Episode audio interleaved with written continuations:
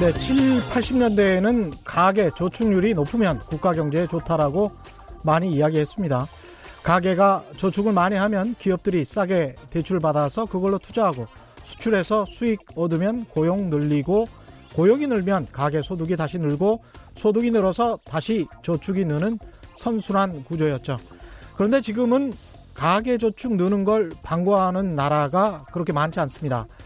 어제 미국 월스트리트 저널에 실린 저축률에 관한 기사도 비슷한 이야기인데요. 기사 제목이 이렇네요.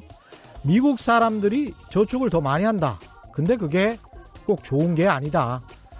사람들이 저축을 많이 해버리면 그만큼 소비가 줄고 소비가 줄면 물가도 낮아져서 기업 매출도 줄어드니까 그게 고용을 위축시키고 성장에도 악영향을 끼쳐서 결국 경제가 더 안 좋아질 수 있다는 걱정이 기사 제목에 배어 있습니다. 이른바 경제 패러다임이 바뀌어버린 것이죠. 저축이 중요했던 고성장의 시기에서 저축은 적당히 조금만 해도 되니 제발 소비를 많이 해야 된다. 그래야 경기 침체에 대한 우려에서 벗어날 수 있다는 이야기입니다. 그런데 가계 입장에서는 또 그렇습니다. 무슨 돈이 있어야 소비를 하고 또 미래가 불안하니까 조금이라도 저축을 해야 하는 것 아닌가. 그래, 이런 논의를 하다 보면 끝없는 미궁 속으로 빠져드는 것 같습니다. 해결책은 뭘까요? 경기 침체가 염려된다면, 그런데 가계가 돈이 없다면 정부는 어떻게든 가계가 돈을 벌 수 있게 하고 쓸 수 있도록 갖은 방법을 동원해야 하지 않을까요? 대만은 경기 침체가 될 것 같으니까 아예 국민들 모두에게 상품권까지 나눠준 역사도 있습니다. 안녕하십니까. 진실탐사 엔터테이너 있는 대로 다각과 최경영입니다. 오늘의 돌발 경제 퀴즈입니다. 최근 이 나라의 유전 핵심 석유시설이 피습되면서 국제 유가가 출렁거렸죠. 이란, 이라크와 함께 중동의 맹주라고 불리우는 이 나라, 역사적으로는 오랫동안 친미 국가로 분류됐었습니다. 최근 핵심 석유시설이 드론으로 공격을 당했었던 이 나라의 이름은 어딘지 정답을 아시는 분은 짧은 문자 50원, 긴 문자 100원에 정보 이용료가 부과되는 샵 9730번으로 문자 보내주시거나 무료인 콩과 마이케이로 보내주셔도 좋습니다. 정답 보내주신 분들 가운데 5분 선정해서 싱크대 물막이 보내드리겠습니다. 최경영의 경제쇼는 유튜브로도 실시간 생중계되고 있습니다. 지금 막 들어오십시오. 환영합니다. 세상에 이익이 되는 방송 최경영의 경제쇼 출발합니다.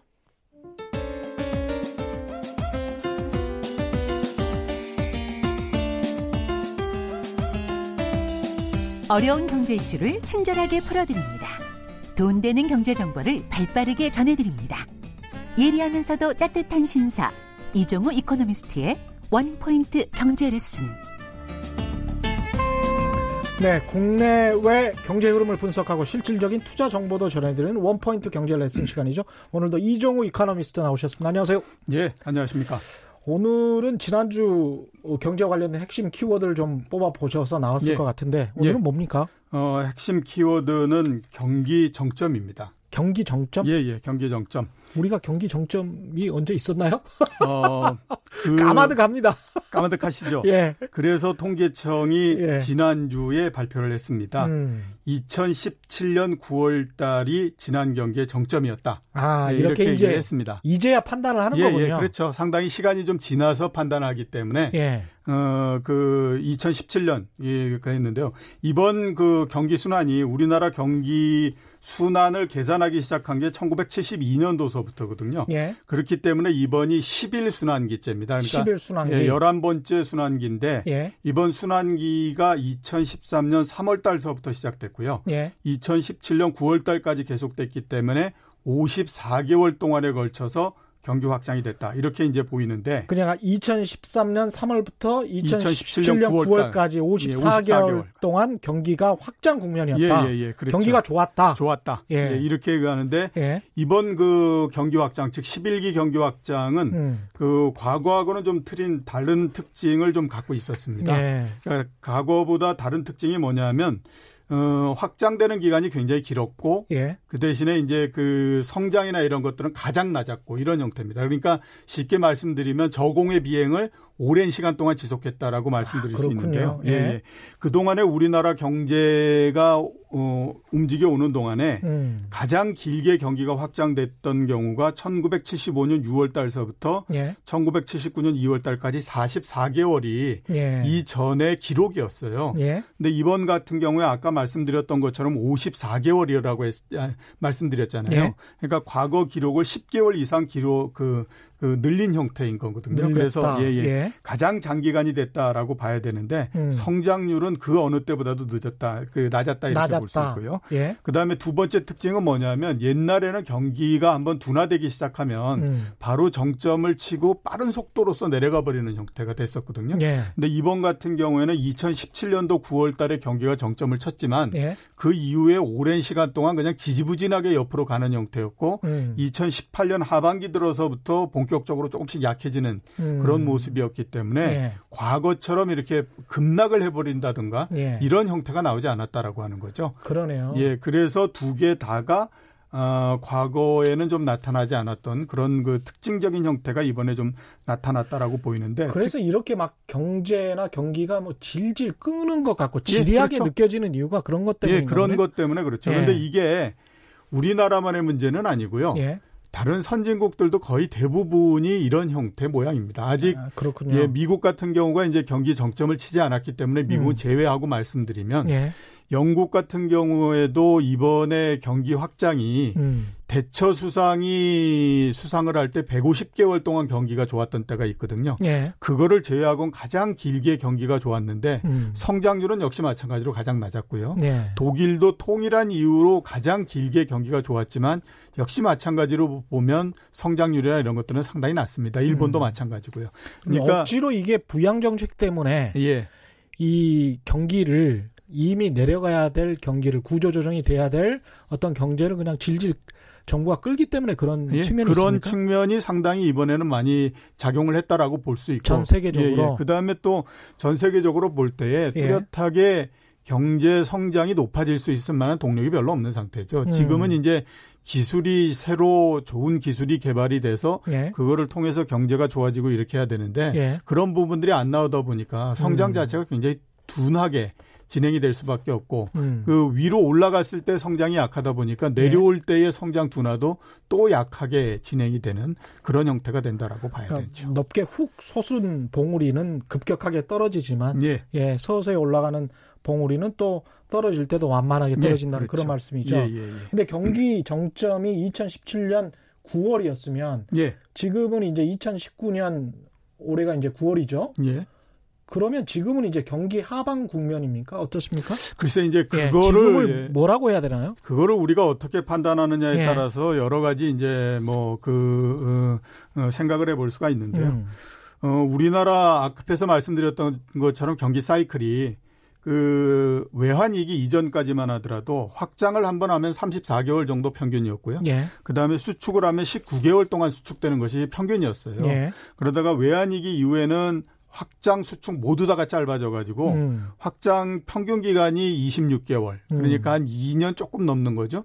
그다음에 수축이 18개월 이렇게 진행이 됐거든요. 예. 근데 앞에서 제가 말씀드렸던 것처럼 이미 우리나라가 이전에 경기 정점을 치고 2년이 지났지 않습니까? 예. 지금. 그러니까 과거 우리 그 경기 순환 사이클로서 봤을 때는 이미 저점도 통과했을 가능성이 있다. 저점도 통과했을 예, 가능성이 이렇게 있다. 이렇게 이제 볼 수가 있는 거죠. 그래서 지금은 과연 저점을 넘었느냐 안 넘었느냐 이런 부분을 가지고 이제 아마 조금씩 논쟁이 붙을 수 있는 그런 게 아닌가라는 생각이 듭니다. 그런데 통계청에서 2년 후에 이렇게 발표했으면 저점을 예. 통과한 시기도 앞으로 2년 후인 2021년쯤에 그때 이제 판단을 하게 되는 거네요. 예, 예. 그런데 지금 혹시 저점이 아닐까라고 하는 그 부분들에 대해서 예. 우리가 팁을 얻을 수 있는 몇 가지의 사안 이런 부분들은 좀 발생이 되고 있다라고 볼 수가 있어요. 예, 다행이네요. 뭐 어떤 우선 하나 있습니까? 먼저 보게 되면요. 예.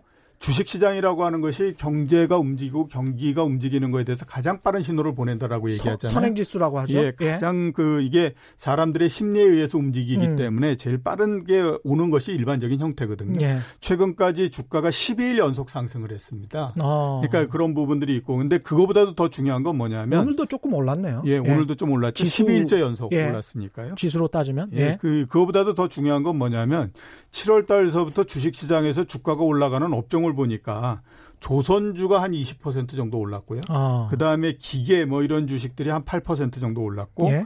철강, 건설 이런 것들도 마찬가지로 한 10%씩 이렇게 올랐거든요. 전통 제조업 쪽이. 예, 근데 이런 주식들이 어떤 종류 주식들이냐면 경기에 굉장히 민감한 주식들이에요. 예. 그렇기 때문에 경기가 조금만 나빠질 것 같으면 미리 굉장히 많이 하락을 하고요. 예. 대신에 또 경기가 조금만 좋아질 것 같으면 선행해서 굉장히 빨리 움직이거든요.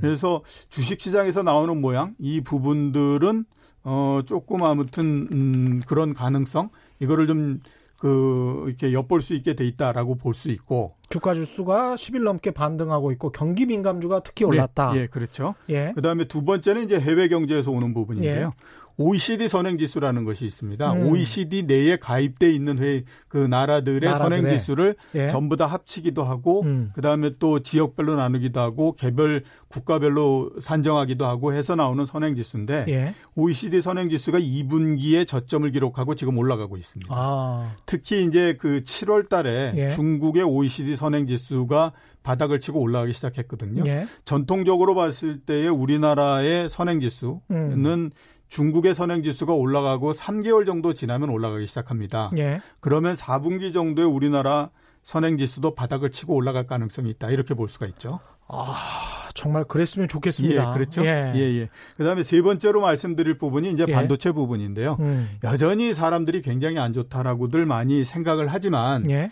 반도체는 고정 가격이라고 하는 것이 하나 있고 시장 가격이라고 하는 것이 있습니다. 예. 시장 가격은 이제 홍콩 이런 데서 거래돼 있는 시장에서 직접 사고 팔면서 만들어지는 가격을 얘기하고요. 예. 고정 가격은 그거보다는, 만약에 무슨 인텔이, 그러니까 애플이, 예. 그 다음에 이제 삼성전자하고 계약을 하려면 하루하루 계약을 할 수는 없잖아요. 그렇죠. 그러니까 예. 6개월, 1년 이렇게 계약을 해야 되니까 예. 그거는 좀 변하지 않는 가격이거든요.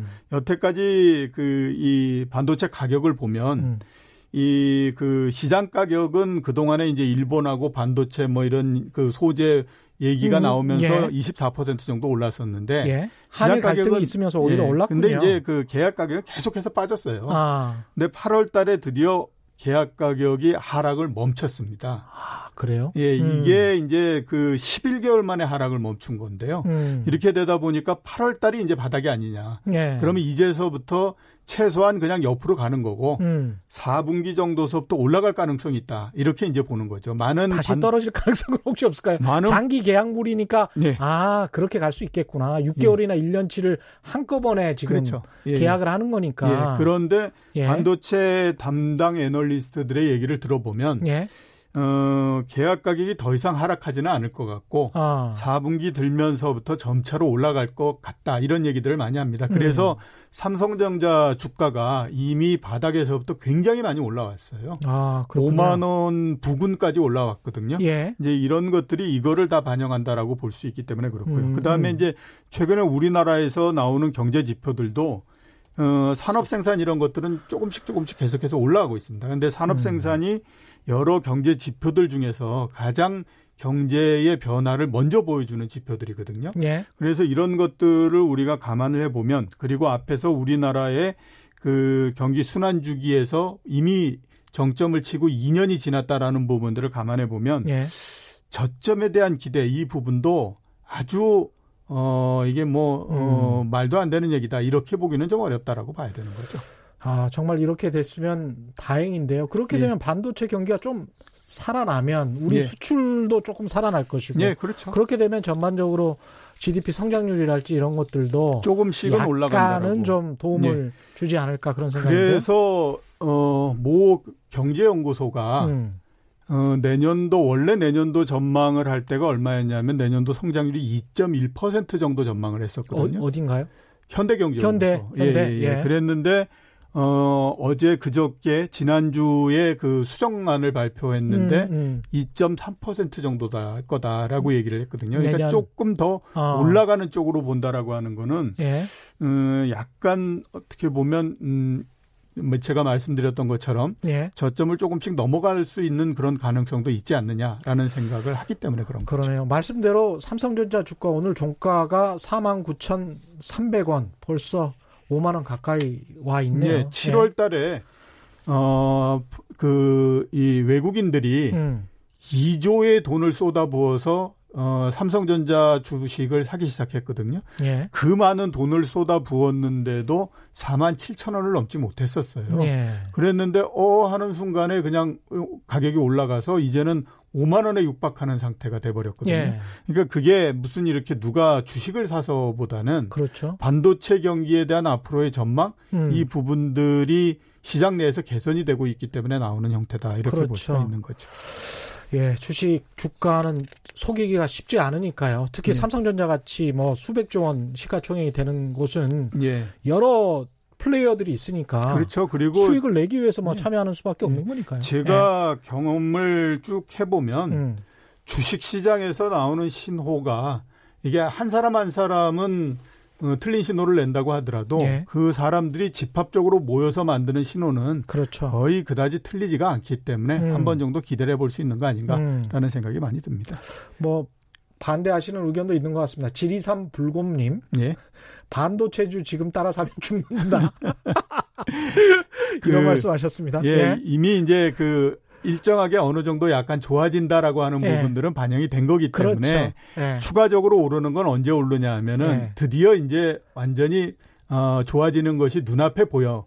그리고 이제 또 그거에 대한 증거가 나와. 예. 이런 형태가 되면 그다음에 2차로 상승을 그렇죠. 하게 되는 거죠. 제가 사실 그 지난번에도 한번 자랑하듯이 말씀드렸습니다만은 8월 초 중순경에 지금 사야 된다 이렇게 많이 떨어졌을 때 은행주 네. 삼성전자 말씀드렸다는 거 다시 한번 확인해 드립니다. 자랑입니다. 예. 도수연님, 김호섭님, 일요일 경제쇼 플러스 안 하던데 재난방송으로 방송 안 했던 건가요? 맞습니다. 재난방송으로 안 했고요. 최경영 경제쇼 매주 일요일 오후 5시 5분에 나가는데 이번 주는 첫 회였는데 태풍 재난방송으로 본방이 안 나갔습니다. 대신에 이제 유튜브랄지 팟빵 팟캐스트는 그대로 들으실 수 있고 지금 콩에서도 다시 듣기 하실 수 있습니다. 중국 경제에 대한 새로운 시각 전병서 소장님이 재밌고 아주 쉽게 설명을 해주셨고요. 유튜브 조회수가 뭐 이미 6만 정도에 달하던데 아주 재밌고 쉽게 설명을 해주셨으니까요. 잘 들어보시고요. 네, 계속 진행하도록 하겠습니다. 이제 우리 경기가 저점에 도달한 것 아니냐는 그런 희망적인 신호를 말씀해 주셨고 예. 해외 경제 상황은 어떻습니까? 해외 경제도 우리하고 거의 비슷한 형태다. 예. 일단 이렇게 볼 수가 있는데요. 물론 이제 미국 같은 경우에는 계속해서 지금 확장을 계속하고 있기 때문에 예. 예외적으로 이제 떼서 얘기를 할 수밖에 없고요. 예. 유럽 같은 경우에도 한 1년 넘게 경기가 이제 쭉 나빴었는데 최근에 이제 더 이상은 나빠지지 않는 형태가 됐다라고 봐야 될 것 같고요. 그다음에 예. 경기의 방향을 돌리기 위한 여러 가지 노력 이런 예. 부분들이 지금 계속되고 있다라고 봐야 되는데 많이들 아무튼 미국하고 중국 사이의 무역 분쟁 이 부분들이 그쵸. 진짜 지루하게도 세계 경제에다 많은 영향을 줬다 이렇게 이제 얘기하지 않습니까? 예. 조금씩 아마 풀려나가는 형태 이렇게 이제 볼 수 있고요. 그다음에 3차 금융 완화 이런 3차 금융 완화가 계속되고 있으니까요. 예. 이거에 따른 영향도 어느 정도 나올 것 같고 금융 정책뿐만 아니라 재정 정책이 지금 이제 조금씩 동원이 되고 있는 상태이거든요. 예. 거기에다가 무엇보다도 미국이 IT에 대한 투자, 그다음에 중국이 자동차에 대한 수요 예. 이런 부분들이 최근에 이제 다시 올라오기 시작을 하고 있어요. 예. 그래서 이런 것들도 또 좀 긍정적으로 볼 수 있는 부분이 아닌가라는 생각이 많이 듭니다. 그 오늘 한겨레 신문에 나왔던데 화웨이가 우리 기업들에게 12조 원 정도 여러 가지 부품들이랄지 뭐 공급해 줄 수 있느냐 예. 타진했던 것 같더라고요. 예. 미중 무역 전쟁이 만약에 끝나고 네. 저 화웨이에서 저렇게 손짓하고 저런 것을 저희가 자유롭게 우리나라가 받을 수가 있다면 우리 기업들이 받을 수 있다면 상당히 그것도 큰 시장인데 그렇죠. 말이죠. 예, 예, 예. 12조면 상당히 큰 물량이기 때문에요. 그렇죠. 예. 국내 경제가 회복되고 좋아지는데 상당한 역할을 할 수 있다라고 봐요. 그렇죠. 좀 잘 됐으면 좋겠습니다. 트럼프 대통령님. 의지할 곳이 미국의 트럼프 대통령. 예. 예, 다음 주제는 유가 이야기 안 할 수가 없겠습니다. 예, 그렇죠. 어떻습니까? 지금 뭐 사우디 유전 공격 때문에 이런저런 말들이 있었는데. 예. 저나 또 우리 밖에 계시는 조 PD님처럼 조금 연식이 오래된 사람은 그 석유 최경영의 경제쇼의 PD분이 조 PD입니다. 예, 예. 그 석유 파동에 대한 그 트라우마가 있기 때문에 굉장히 석유 가격이 올라가는 거에 대해서 석유 파동 아 그렇군요. 저는 그때 그 응애응애 애기였어요. 저는 그때 초등학생이었기 때문에요. 겨울 거였는데 난로를 안 떼주다가 12월 달이 되니까 아예 그냥 방학을 해버리더라고요. 아 그래요? 예예 예, 그랬던 거 있었고 그 정도였구나. 예. 하나 제가 기억하는 제일 큰 해프닝은 뭐냐면. 지금 프로야구하고 그러면 야간 경기하지 않습니까? 나이트 켜놓고 하잖아요. 옛날에 이제 석유 파동이 됐을 때 그 나이트를 못 키게 했었어요. 그런데 이제 고등학교 맞다. 야구 그건 기억납니다. 예. 고등학교 야구 준결승을 했는데 준결승 하루에 2게임 하지 않습니까? 12시서부터 하나 하고 3시서부터 하나 하고 할 텐데 12시서부터 했던 게임이 12회까지 가고도 아직 그 결판이 안 난 거예요. 동대문 야구장. 예, 동대문 야구장에서. 근데 나이트를 못 키게 하니까. 그러니까 중간에 12회 하다가 이제 끝을 냈고요. 두 번째 게임이 시작됐는데 5회가 지나기 전에 일몰이 돼가지고 경기를 하지 못했습니다. 전설의 옛날이네. 예. 사실 동대문 야구장에서 짜장면을 시켜 먹어본 세대와 안 시켜 먹어본 세대가 좀 크게 차이가 날 것 같은데. 예, 예. 저도 아마추어 야구 보면서 짜장면 한번 시켜 먹어봤는데 정말 맛있어요. 야구장에서 짜장면 시켜 먹으면. 근데 앞에 그 준결승 2경기가 뒤에 넘어가가지고 결승이랑 같이 해버린 거예요. 그러니까 하루에 준결승과 결승을 한꺼번에 다 하는데 뒤에 그 5회를 못하고 노게임이 돼버린 경우를 한번 생각해 보시면 한 투수가 9회 던져서 이기면 한 2시간 후에 결승전에 9회를 또 던져야 되는 게 됩니다. 그러네요. 18회 동안 던지니까 그 선수가 남아나겠습니까? 그 경기는 결국 졌죠. 그죠? 이렇게 이게 그 석유 파동, 그래서 석유 유가 올라가고 이러는 부분들이 굉장히 아무튼 트라우마가 있는데, 지난 14일 사우디 유전에 대해서 드론으로서 공격을 했습니다. 했을 때만 하더라도 상당히 아무튼 심각하다라고 많이 얘기를 했어요. 왜냐하면 그 사우디의 일일 그 산유량이 981만 배럴 정도가 되거든요. 당시 발표한 걸로는 570만 배럴 정도의 손상이 생겼다라고 얘기를 했습니다. 그럼 570만 배럴이면요. 사우디 전체 생산하는 거의 58% 정도가 절반이 되는 겁니다. 그리고 이게 세계 석유 공급의 5%를 차지하는 거거든요. 그렇기 때문에 그 뉴스가 나온 그 당일 날에는 가격이 무려 WTI 기준으로 해서 15%가 상승을 했고요. 하루에? 예, 하루에. 근데 그 다음서부터 조금씩 내려서 현재까지 15% 상승한 것에서 한 7.6%가 다시 이제 하락을 한 그런 그 상태에 있습니다. 예, 그렇군요. 이게 사건 발생할 때만 해도 이제 유가가 뭐 100달러까지 오를 것이다. 언론은 이렇게 과장해서 선정적으로 보도하기를 워낙 좋아해서 그렇죠. 저는 이런 기사를 보면 가장 먼저 보는 게 제일 끝에 반론이나 소수 의견을 봐요. 그러니까 소수 의견의 논리가 정확하면 별로 안 오르겠네 이렇게 생각을 하는데 그때도 보니까 별로 안 오를 것 같다는 그런 느낌은 받았습니다. 이게 이번에도 비슷했죠.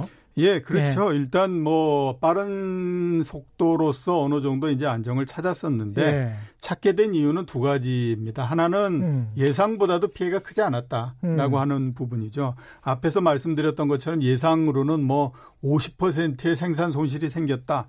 막 이런 그걸 했지만 따져보니까 그 다음 날 한번 다시 따져보니까 200만 배럴 정도는 그냥 손상이 아니더라라고 하는 겁니다. 그러니까 전체적으로 손상이 아무리 많이 본다고 하더라도 50%가 아니라 그냥 한 30% 정도더라라고 하니까 50%만큼 손상이 갈 거다라고 생각했던 부분이 그만큼 이제 줄어들었던 그 영향이 하나 있었다라고 봐야 되고요. 예. 두 번째는 이제 총력에 대응을 했다라고 볼 수가 있습니다. 총력해서 대응했다. 그러니까 사우디 같은 경우가 이게 뭐 유전을 그대로 뽑아 유전에서 석유를 그대로 뽑아내 가지고 수출하는 건 아니지 않습니까? 예. 그거를 어느 정도 비축을 하는 부분도 있고 재고를 갖고 있는 부분도 있고 그렇잖아요. 예. 그 재고 부분이 한 달 이상이 됐던 거였거든요. 그러니까 한 달 내에만 아무튼 복구하면 복구를 어느 정도 하면 된다. 이렇게 이제 그 한 거고, 또 하나 세계 석유에서 큰 부분을 차지하고 있는 것이 뭐냐면 미국의 전략 비축유라고 하는 겁니다. 예. 그러니까 어떤 상황이 생길지 모르기 때문에 미국 내에서 석유를 계속해서 비축시켜 놓는 부분들이 있거든요. 예. 그 전략 비축유가 굉장히 많이 그 있어요. 그렇기 때문에 이제 그 부분을 유가가 하락하지 않으면 다시 그걸 풀겠다라는 얘기를 하다 보니까 이제 수급상에서 이게 그 꼬여있던 부분들이 조금 이제 해결이 되면서 내려가는 그런 부분들이 됐습니다. 그래서 지금은 이제 수요, 그러니까 이게 그 갑자기 올라갔던 그런 부분들은 조금 해소가 된 상태고, 예. 대신에 어떤 문제가 남았냐면 이제 정치적인 문제가 남아버렸죠. 정치적인 문제. 예, 예. 예. 제일 처음에 얘기가 나왔을 때 이제 석유 파동이라고 얘기했었는데 한 이틀 정도 지나면서부터 석유 파동보다는 드론 파동이 낫다. 아. 이런 얘기를 이제 많이 했죠. 왜냐하면 예. 드론으로서 공격을 했다라는 얘기를 했거든요. 예. 그런데 이게 워낙 생소한 거기 때문에 이게 과연 진짜 현실성이 있는 건지, 그다음에 만약에 이 현실성이 있어서 드론으로 공격을 한다라고 하면 이건 너무나 새로운 개념이기 때문에 새로운 소국이 강대국을 뭐 예, 그렇죠. 새로운 무기 체계를 예. 갖춰야 되는 거고 이러니까 굉장히 아무튼 복잡해진 형태가 됐고요. 그다음에 어디서부터 왔는지도 현재는 모르는 상태잖아요. 그렇습니다. 예멘에서부터 왔다라는 것도 있고 예. 이란에서부터 왔다라는 것도 예. 이런 얘기도 있는데 그 먼 데를 과연 드론이 이게 올 수 있다라고 하면 아 그러네요. 진짜 예, 현재까지 예, 예. 우리가 만들어놨던 방어체계나 이런 것들은 거의 무용화되는 형태가 되기 때문에 지금은 또 어떻게 생각하면 석유에 관한 부분들에서 문제가 한 단계 더 넘어가서 드론으로 해가지고 정치적인 문제로 이런 이제 발전되는 상태라고. 군사 정치적인 문제까지 비화되겠습니다. 예. 여기에서 경제 퀴즈 한 번만 더 보내드리겠습니다. 이미 정답이 나왔습니다. 최근 이 나라의 유전 핵심 석유 시설이 피습되면서 국제 유가가 출렁거렸죠. 이 나라 오랫동안 친미 국가로 분류된 이 나라 이란 아니겠죠? 이라크 아니겠죠? 중동에 있는 이 나라 어딜까요? 정답 아시는 분은 짧은 문자 50원, 긴 문자 100원에 정보 이용료가 부과되는 샵 9730번으로 문자 보내주시거나 무료인 콩과 마이케이로 보내주셔도 좋습니다. 정답 보내주신 분들 가운데 5분 선정해서 싱크대 물막이 보내드리겠습니다. 제가 이 싱크대 물막이 사실은 사용해 봤는데요. 물이 잘 안 튀기긴 합니다. 제가 이제 뭐 이렇게 예, 설거지도 한다는 것 이런 말씀을 한번 드려보고 싶은 겁니다. 아카시즈님, 기술 개발하면 뭐합니까? 대우를 해주지 않으니까 해외로 가버립니다. 기술 인재 잘 챙기고 잘 대우해주면 기술은 자연적으로 개발됩니다. 저도 그렇게 생각합니다. 지금 우리나라 최근에 아무튼 뭐 교육에 관해서 문제 굉장히 많은 얘기 나오고 있지 않습니까? 이과의 그 교육 관련해서 제일 큰 문제는 훌륭한 사람들, 똑똑한 사람들이 공대를 많이 가야 되거든요. 근데 우리는 공대를 가는 것보단 의대를 많이 가려고 맞습니다. 저는 그게 참 문제다라는 생각이 들거든요. 그 우리나라가 이렇게 그 빠른 시간 내에 세계에서 상당한 강국, 제조업의 강국으로서 자리를 잡을 수 있었던 큰 이유 중에 하나는 70년대, 80년대 대학을 들어갔던 사람들이 공대를 굉장히 많이 선호를 했고 거기에서부터 나오는 힘이 굉장히 강했다라고 보이거든요. 제 학번이 80년대 말 학번인데 그때 제 친구가 고등학교 때 친구가 서울대 차석으로 들어갔거든요. 근데 서울대 제어계측과를 들어갔어요. 그게 서울대 차석이었어요. 그러니까 그때 당시에 물리학과는 70년대, 80년대에는 컴퓨터, 서울 뭐 제어계측 뭐 이쪽이 굉장히 각광을 받았고 그런데 어느 순간 갑자기 그러니까, 의대로 모두가 뭐 2000년대 이후에는 이렇게 돼버리더라고요. 그러니까 제가 대학교 저는 80년대 초반의 학번인데 들어갈 때만 하더라도 전교에서 1등을 한 사람은 물리학과를 갔었고요. 2등서부터 한 4등 정도를 하는 사람은 전작거나 이런 공대로 갔었습니다. 예. 그다음에 5등, 6등이 되면서부터 그때 이제 뭐 서울의대를 가고 이렇게 그걸 했었는데 예.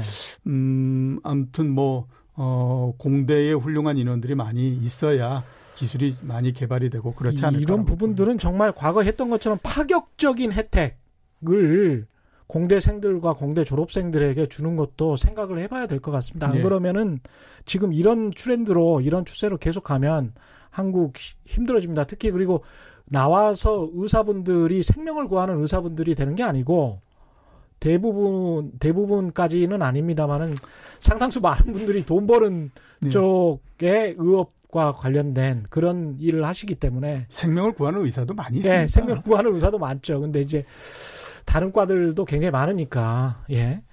도수현님 같은 경우는 사우디 입장에서는 이참에 유가를 조금 올려서 그 후에 팔면 더 이득인 게 아닌가요? 이런 질문 해주셨습니다. 아람코도 뭐 상장 기업이고. 예. 그래서 이 그 공격이 있었을 때에, 그런 음모론? 이런 얘기도 상당히 많이 나왔었죠. 있었죠. 예. 왜 그러냐면, 지금 아람코 이 유전 그 이 공격을 받은 곳이 아람코 회사 아람코이거든요. 그 아람코가 조만간 상장을 할 걸로 지금 예상이 되고 있습니다. 아람코가 이제 사우디아라비아. 사우디아라비아에 있는 국영 그 석유 회사인데요. 그렇죠. 이게 상장을 하게 되면 대충 지금 예상으로는 시가총액이 한 회사가 2,000조 정도가 될 거라고 생각을 하고 있거든요. 우리나라의 시가총액이 전부 합치면 1,500조 뭐 이 정도. 2,000조 원이면 삼성전자 한 10배 정도 되는 것 같습니다. 그 정도 되는 거죠. 그렇기 때문에 이게 그 유가가 올라가면 당연히 이제 석유회사들은 그 이익을 더 많이 내기 때문에 훨씬 더 유리한 상태가 되잖아요. 그렇죠. 그래서 그 내에서 이런 일을 벌린 게 아니냐. 그리고 아람코의 주주도 사우디아라비아의 왕족들일 거 아니에요? 예, 그렇죠. 예. 앞에서 제가 말씀드렸던 것처럼 드론이 그 먼 거리를 날아온다는 게 말이 되느냐. 이제 이런 얘기를 하고 그랬던 것이 아마 거기에서 나온 얘기가 아닌가라는 생각이 듭니다. 유가는 역사적 사이클로 봐도 지금 유가가 오를 수 없다. 이런 의견도 있었었는데 이건 좀 자세히 설명을 해 주시죠. 그러니까 그 유가가 이제 보면 이런 그 형태를 갖습니다. 그러니까 지금 막 석유가 부족하다라고 해가지고 지금 생산을 많이 늘리거나 이럴 수가 없잖아요. 왜냐하면 유전을 개발을 해야 되고 그다음에 유전을 탐사하고 찾는 데까지도 시간이 많이 걸릴 뿐만 아니라 그렇게 해서 찾는다고 하더라도 또 보면 그 생산시설을 만들고 생산을 해내고 하는 데까지 시간이 많이 있기 때문에 이게 항상 어떤 그 사이클을 그렸냐면요. 가격이 굉장히 높아지고 난 다음에 이제 그때서부터 막 개발에 들어가니까 오히려 수요가 막 이게 높은 가격 때문에 떨어져서 가격이 굉장히 낮아지게 되면 그때 공급이 훨씬 더 늘어나가지고 굉장히 어려워지는 것에 사이클이 계속 그런 형태로서 진행이 됐었어요. 그래서 이제 그게 문제가 되지 않느냐라는 건데 한번 보시면 73년도에 제1차 오일쇼크가 나잖아요. 그때서부터 1980년대까지 굉장히 아무튼 그 가격이 급등을 했었거든요. 제일 처음 출발할 때가 배럴당 1.5달러에서부터 출발해서 8년 정도 지났을 때 배럴당 40달러까지 올라갔었습니다. 그러니까 얼마나 가격이 많이 올라갔겠습니까? 그래서 이제 그 뭐 가격이 한참 올라갔을 때 임시서부터 막 그 유전 개발을 하기 시작을 했는데요. 그렇게 해서 유전 개발을 다 하다 보니까 그 다음서부터 이제 공급이 늘어나가지고 난리가 났거든요. 그래서 오히려 1983년 같은 때는 배럴당 8달러까지 떨어집니다. 그리고 이때가 우리나라로 보면 이제 3조 호황. 이게 그래서 시작된 거예요. 그렇군요. 네, 그리고 이렇게 낮은 가격이 언제까지 지속되냐면요. 2003년도까지 거의 20년 넘는 동안에 걸쳐서 낮은 유가가 계속됩니다. 이때 그러니까 좋을 수밖에 없었네. 그렇죠. 경제가. 그러니까 이렇게 낮은 가격이 되면 또 어떤 일이 벌어지냐면요. 그 유전을 개발 안 하려고 하겠죠. 그러네요. 그다음에 기존에 있는 유전이 노후화된다고 하더라도 그거를 손보려고 그러지 않습니다. 그러다 보면 생산 능력이 굉장히 떨어질 수밖에 없잖아요. 그러면 생산이 굉장히 차질이 생기는데 그 2000년대 초반에 어떤 일이 벌어졌냐면 중국을 비롯해서 신흥국의 수요가 확 늘어나 버리잖아요. 예. 그러니까 갑자기 또 유가가 엄청나게 올라가기 시작을 해서 2007년도가 되면 150달러까지 올라갑니다. 아. 이렇게 한번 올라가면 굉장히 올라가고 떨어지면 굉장히 떨어지고 막 이런 형태가 됐는데 예. 2007년도까지 고유가가 되다 보니까 지금은 또 생산시설이 굉장히 많이 늘어나 있는 상태예요. 그렇군요. 그래서 예. 공급이나 이런 부분들이 크게 많이 증가를 한 상태가 되다 보니까 지금은 전체적으로 봐서는 공급 우위의 구조에 있다라고 이렇게 볼 수가 있습니다. 그래서 이번 같은 경우에 드론 공격이 있고 또 뭐 그래서 가격이 올라가고 해가지고 앞으로 굉장히 어려울 거다. 뭐 배럴당 100달러 넘어갈 거다. 뭐 이런 예. 얘기 했는데도 예. 그게 안 나왔던 가장 큰 이유는 기본적으로 수급 상황 자체가 예. 공급의 우위에 있기 때문에 그렇습니다. 자, 이게 이 공급의 우위라고 하는 것이 얼마나 중요한 부분이냐라고 하는 것들은 몇 가지 사례가 있는데요.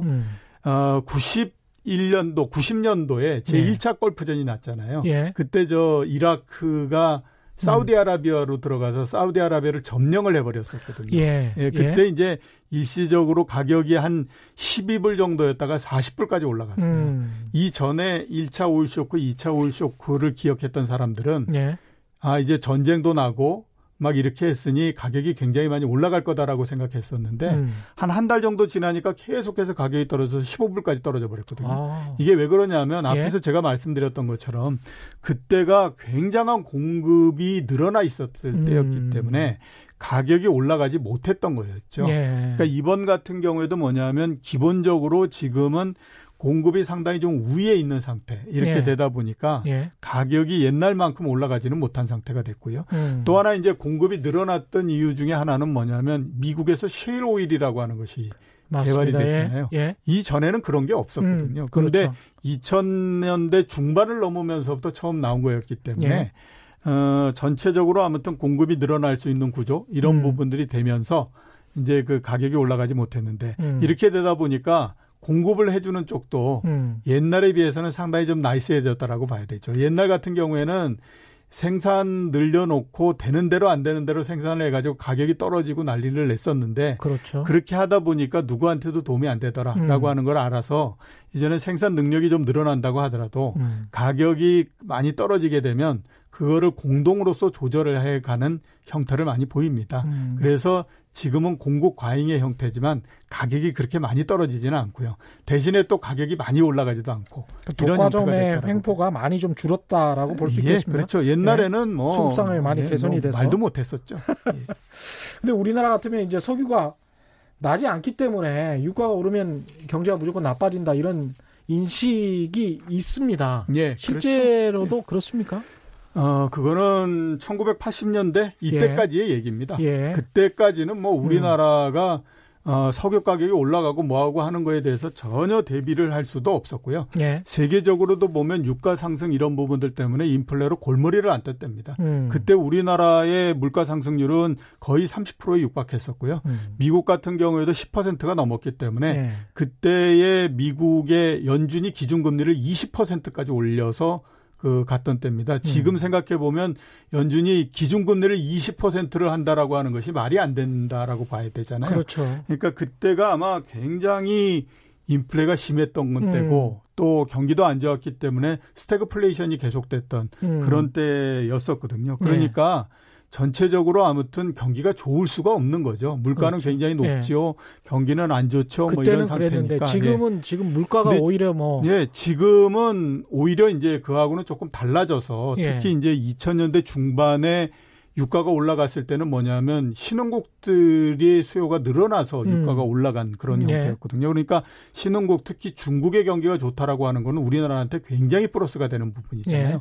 그래서 오히려 2000년대 이후서부터는 그 유가가 올라가는 것이 우리나라 경기에 나쁜 건 아니고 예. 그 유가 올라가는 것이 신흥국의 수요가 증가해서 올라가는 거다라고 하게 되면 우리나라 경제는 나쁘지 않은 거다. 나쁘지 결과적으로. 아. 네, 이렇게 이제 보고 있죠. 근데 유가가 이제 변동성이 좀 줄어들어서 다행이긴 합니다만은 유가에 따라서 주식시장은 어떤 영향을 받게 되나요? 앞에서 제가 말씀드렸던 것처럼 유가를 바라보는 경제의 모습, 경제가 예. 어떤 그 눈으로서 유가를 보느냐 이 부분들이 바뀐 거와 똑같이 주식시장도 그렇게 보고 있다라고 예. 이제 볼 수가 있죠. 예. 최근엔 그 과거에 예, 우리가 이제 그 80년대 이전에 유가 한참 오르고 막 이럴 때는요. 아, 석유 어떻게 되느냐에 따라서 유가가 왔다 갔다 했었거든요. 한때, 석유 어떻게 주가가? 예, 유가가 어떻게 되느냐. 예, 예. 70년대 후반에 예. 대통령이 그때 연두 기자회견을 하면서 포항에서 유전이 개발됐다라고 아, 예. 그 발견됐다라고 해가지고 예. 그 한번 그 난리를 예, 예. 그 냈던 적이 있었는데 예. 그때의 14일 동안 주가가 엄청나게 올랐다라고 하는 기록이 있습니다. 그 정도로 이제 유가에 굉장히 특히 유가가 떨어지고 이러는 거에 따라서 이제 주가가 오르고 이러는 형태였었는데 2000년 이후에는 앞에서 말씀드렸던 것처럼 유가가 오르는 거하고 주가가 오르는 것이 비슷비슷한 형태로서 움직이는 그런 형태가 됐어요. 예. 이게 왜 그런가 하면 앞에서 말씀드렸던 것처럼 포항 앞바다의 그 석유는 말짱 꽝이었나요? 그때? 꽝이었죠. 아, 꽝이었죠. 예, 그 저기 뭐야 유전을 개발한 게 아니라 예. 송유관에서 샌 거를 가지고 와서 그때 송유관에서 샜었어요? 예, 예, 예. 그거를 예. 이제 유전에서 나온 거다라고 얘기했다가 근데 그게 국가적으로 그렇게 난리가 났었어요. 저도 기억이 나니까요. 예, 그 당시에는 예. 석유가 있느냐 없느냐에 따라서 세상이 바뀌었기 때문에 예. 그런죠.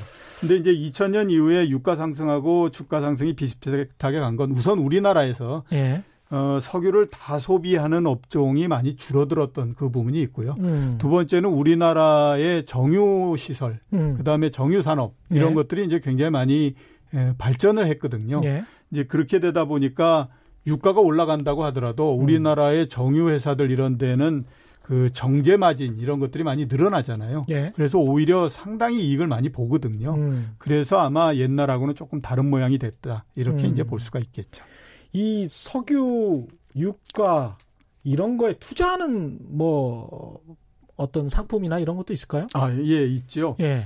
석유를 직접 투자할 수는 없고요. 예, 예. 그죠? 그다음에 그렇죠. 이제 석유 관련한 원유와 관련해서 예, 원유 관련한 뭐 선물 이런 거에도 또 뭐 쉽게 투자하기는 어렵습니다. 예. 그러니까 잘 알 수가 없기 때문에 예. 유가 DLS라고 하는데 이제 DLS 뭐냐면 최근에 DLS. 예, 최근에 안 좋은 거 아닙니까, 많이 문제 났죠. 예. DLS 뭐 그래서 이게 예. ELS, DLS 이런 게 있거든요. 예. 주식의 파생 상품을 가지고 만든 건 ELS고요. 예. 그다음에 채권을 비롯해서 다른 원자재 상품 뭐 이런 것들을 가지고 만든 거는 DLS입니다. 그래서 예. 이제 유가의 그러니까 이게 유가의 파생 상품을 가지고 만든 이제 부분이거든요. 그런 거에 이제 투자하는 것들이 있는데요. 이거 이제 증권회사에서도 많이 팔고요. 예. 그다음에 이제 은행 이런 데서도 좀 많이 팝니다. 예. 그렇기 때문에 이제 그런 것들을 하시는 것이 가장 어떻게 생각하면 이제 손쉽게 접근할 수 있는 방법이다. 이렇게 이제 볼 수가 있고요. 예. 만약에 그게 아니다라고 하게 되면 유가와 관련돼 있는 주식들이 있습니다. 앞에서 제가 말씀드렸던 것처럼 이제 정유업, 그다음에 이제 예. 화학업 이런 것들이 굉장히 밀접하게 영향을 갖고 있는 그런 이제 거다라고 이제 볼 수가 있으니까 예. 그런 거에 투자하시는 것도 하나의 방법이다. 이렇게 지금 현재 있겠죠. 상황에서 정유나 화학 같은 경우에 예. 중국도 정유 시설을 많이 늘렸던 걸로 알고 있고 예. 고순도 화학 제품 같은 경우도 굉장히 많이 개발을 하고 있는 걸로 알고 있는데 예. 우리나라 화학 산업이랄지 정유 산업이 세계적인 경쟁력을 계속 유지해 나갈 수 있을까요? 예, 제가 봤을 때는 충분히 유지해 나갈 수 있을 거라고 그렇게 생각이 됩니다. 아, 그래요? 예, 왜냐하면 우리 기술이 상당히 높은 수준에 있고요.